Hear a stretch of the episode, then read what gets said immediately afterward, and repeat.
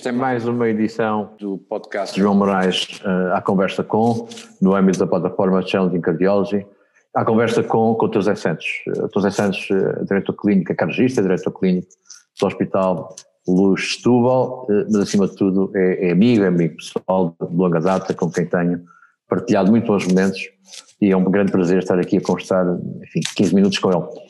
O nosso, o nosso, tema é, tem a ver com as guidelines uh, das síndromes crónicas uh, e esta é a minha primeira grande, grande questão, uh, porque esta designação, quando nós estamos habituados a a angina de peito estável, angina de peito crónica, era aquilo que, que habitualmente nós designávamos, era a designação que usávamos e aparece agora esta ideia síndromes coronárias crónicas, o que significa que não é só uma, há de ser mais que uma. Zé, como é que nós interpretamos esta ideia da Sociedade Europeia de Cardiologia? Doutor Moraes, antes de mais, obrigado pelo convite, por este, por este desafio uh, e neste novo formato também de, de podcast, um, é, que eu acho que tem, tem futuro e, e, e, eu sou adepto e sou fã, portanto é com prazer que aceitei também aqui o desafio.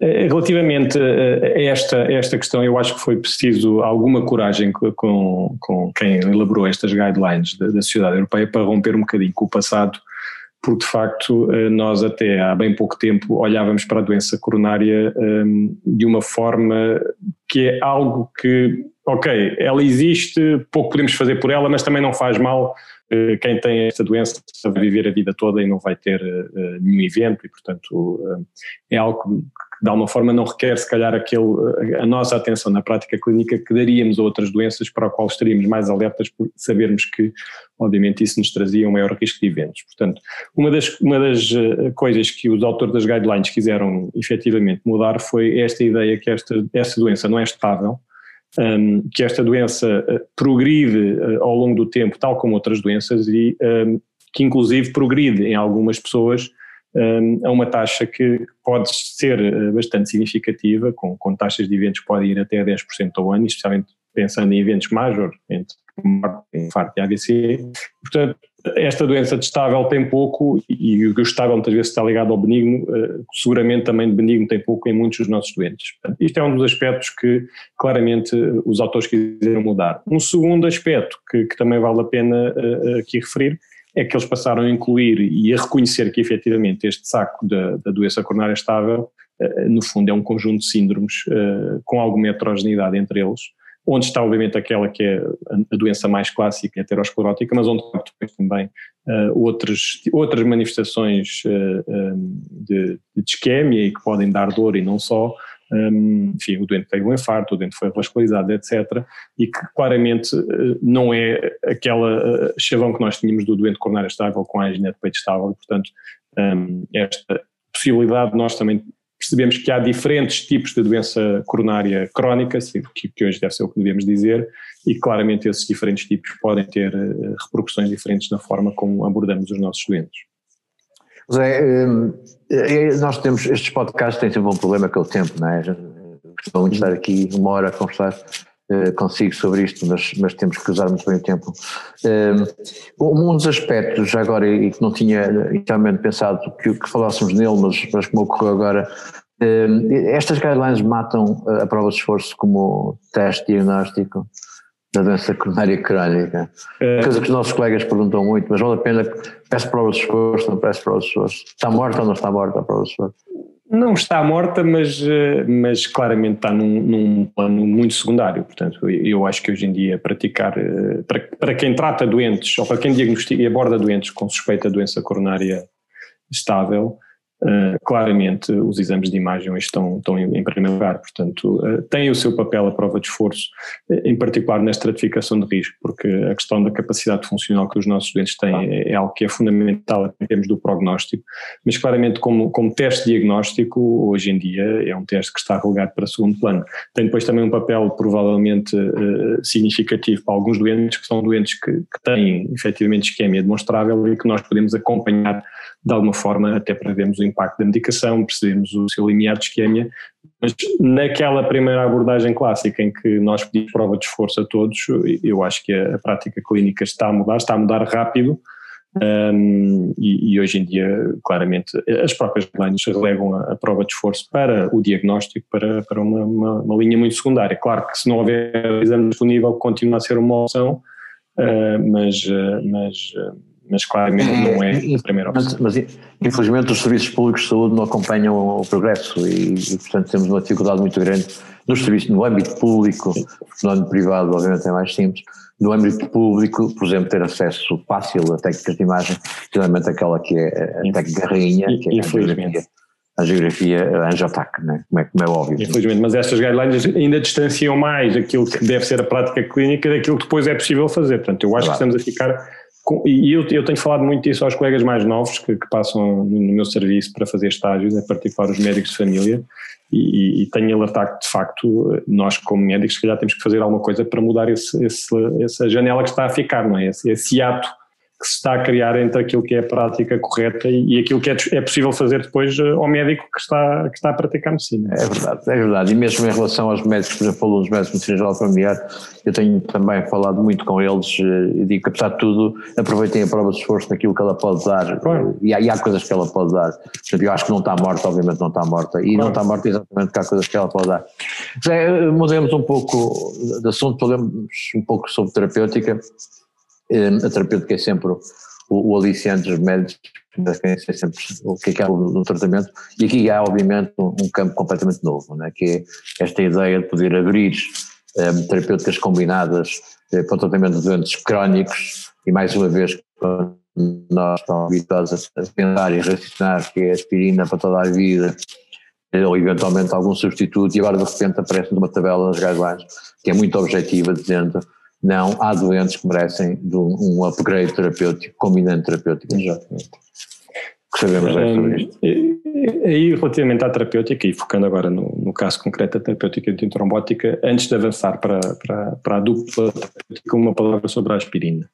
As guidelines são bastante incisivas em dizer que é para tratamento, a aspirina está preconizada e é para a vida, apesar de, enfim, eh, eh, hoje em dia também podemos questionar se haveria, haveria outras alternativas, mas nas guidelines continua a ser uma classe 1, mas para a doença coronária aterosclerótica. Portanto, é preciso, eh, e quando eu quando comecei por dizer que havia vários síndromes, alguns deles não obrigam a que a gente tenha um diagnóstico de. Portanto, logo aí a aspirina, ter síndrome coronário crónico não é igual a tomar aspirina. Portanto, a primeira coisa é que é preciso haver uma demonstração ou porque o doente teve um infarto ou fez uma revascularização, ou tem doença aterosclerótica demonstrada por um método de imagem ou por coronariografia, que eh, eh, confirma, no fundo, a indicação para a aspirina. Eh, depois, a segunda, a segunda decisão que nós temos que fazer relativamente à terapêutica antitrombótica é que, no fundo, hoje temos eh, duas escolhas, e estamos a falar, obviamente, do doente que eh, não é o doente agudo, que já passou um ano do, do seu infarto ou que nunca sequer teve infarto, um, e aí, basicamente, podemos optar por uma, juntar um segundo antiagregante, portanto, o inibidor do P2Y12, ou a opção por um anticoagulante, nomeadamente um anticoagulante em baixa dose, sendo que o único que é execuível neste momento é o rivaroxaban na, na, na, dose baixa e que foi testada num, num ensaio clínico. Portanto, eh, as guidelines levantam aqui eh, muito esta ideia de que efetivamente o doente, ou, ou deixam esta janela, porque o, o, que o doente efetivamente com, com esta doença coronária crónica, se nós percepcionarmos que há um capacidade de eventos, e, e, comecei por dizer exatamente isto, que, que os doentes, alguns deles efetivamente não são assim tão estáveis quanto uh, nós uh, antigamente pensávamos, e hoje quando olhamos para eles ficamos preocupados com o risco residual que esse doente apresenta, porque mesmo tratando com tudo aquilo que já tratávamos, com, com a aspirina, uh, com, com as estatinas, com o controle da tensão arterial e, e, com as alterações do estilo de vida, mesmo assim nós pressentimos que esse doente mantém um risco elevado de eventos. Um, e portanto nós queremos ir mais além e, e as guidelines dão exatamente essa possibilidade, nós podemos ir mais além e basicamente põem a, a possibilidade de nós escolhermos entre, entre duas estratégias. Antes de falar da, da escolha das duas estratégias, a primeira coisa que as guidelines dizem é que nós devemos preferir esta, o adicionar este, este, este segundo antitrombótico em doentes que à partida não tenham elevado risco hemorrágico. Se tiver, estes são uh, para excluir desta, desta possibilidade. E estamos a falar basicamente dos doentes que tiveram uh, um AVC hemorrágico com um AVC lacunar, uh, que têm um, hemorragias gastrointestinais recentes ou não controláveis, têm insuficiência hepática, têm coagulopatias um, e eventualmente que sejam muito idosos e que sejam demasiado frágeis, se bem que estas coisas acabam por estar às vezes casadas, esta história da anemia ou anemia ativa, efetivamente, e depois os doentes com uh, insuficiência renal crónica com taxas de, de filtração glomerular abaixo de 15. Este grupo de doentes, as guidelines dizem-nos logo, são de risco hemorrágico elevado, aqui nem vale a pena a gente sequer pensar num segundo antitrombótico. E eu acho que isto é importante para a nossa prática clínica, quando estamos a ver estes doentes, provavelmente aqui um antiagregante e às vezes nenhum é a opção que nós temos para, para os tratar. Depois, uh, não tendo um elevado risco hemorrágico, uh, o que temos que pensar é se o doente tem efetivamente um elevado risco isquémico para poder beneficiar desta, desta estratégia.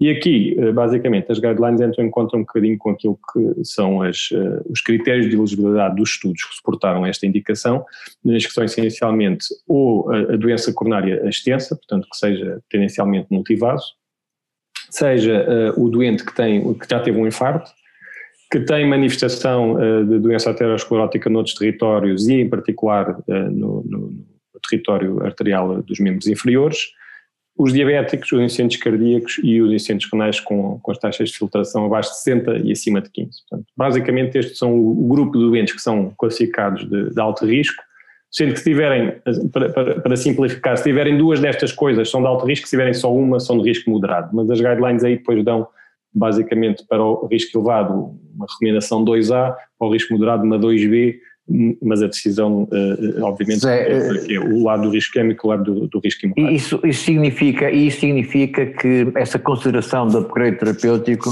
deve ser feita em qualquer momento da história do doente, ou seja, o doente tem um infarto há um ano, dois, três, quatro, cinco, dez, continua a ser válida este conceito, ou como disse, nunca teve, com certeza nunca teve. Portanto, ou seja, este upgrade terapêutico pode ser feito em qualquer momento. Este é um dos desafios que nós temos com, com estas guidelines, porque enquanto quando nós olhamos para guidelines de eventos agudos, nós sabemos quando é que aconteceu e implementamos a partir daí, quando nós temos um doente que já seguimos há anos, ou que sabemos que andou anos e que nos aparece na consulta, mas que até não, não teve nenhum evento recente, é a nossa obrigação olhar para ele e perceber o risco residual. E, portanto, no fundo, o que as guidelines levantam aqui a janela é de, de um conjunto de características.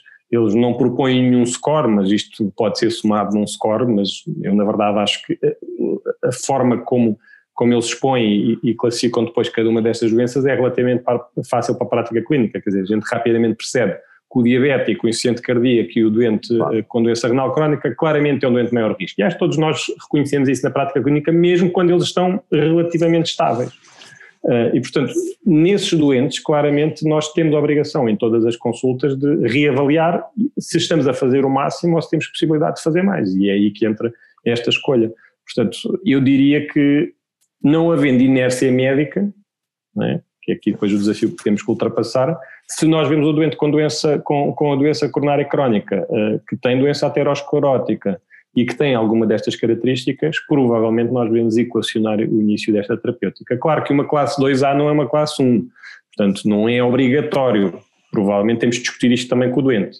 Estamos a falar de uma terapêutica crónica, uh, que não sei se é para a vida, mas uh, à partida, quando nós iniciamos, não vemos quando é que vamos parar, porque será para continuar ad eterno e, portanto, carece também aqui de alguma colaboração do doente e compreensão e aceita. Algumas, algumas destas terapêuticas, e passando um pouco para a evidência, eh, a sua evidência é muito forte, inclusive em termos de redução de mortalidade, ou o chamado adiar da morte, eh, portanto, o que torna, o que torna este desafio ainda mais, eh, mais gritante. Portanto, todo, estas terapêuticas têm um preço a pagar que é o risco de hemorragia. Não, não podemos esconder isso um, e ele está presente e, e é significativo. É, quer dizer, o risco de hemorragia é 70% superior quando nós juntamos qualquer coisa à aspirina. Aliás, se, juntamos, se fazemos aspirina já temos risco acrescentado e quando juntamos mais qualquer coisa o risco é sempre superior. Mas Uh, há uma particularidade com, esta, com, com, estas terapêuticas. A primeira é que normalmente uh, elas não aumentam o risco de hemorragia, mas tendencialmente é a hemorragia que é tratável, a hemorragia mais ligeira, ou, que não coloca em risco a vida, portanto não há um aumento do risco de hemorragia intracraniana, que é aquela que habitualmente mais nos preocupa. E o segundo aspecto que é também interessante é que a maior parte destes doentes tende a sangrar nos inícios do tratamento e depois, uh, à medida que o tempo passa, esse, esse efeito hemorrágico tende a diluir-se um pouco. Obviamente que isto tem a ver com a seleção também dos doentes, não é? Porque a gente acaba por selecionar os mais fortes e, portanto, se a pessoa ultrapassa aquela fase inicial, provavelmente vai, vai passar bem.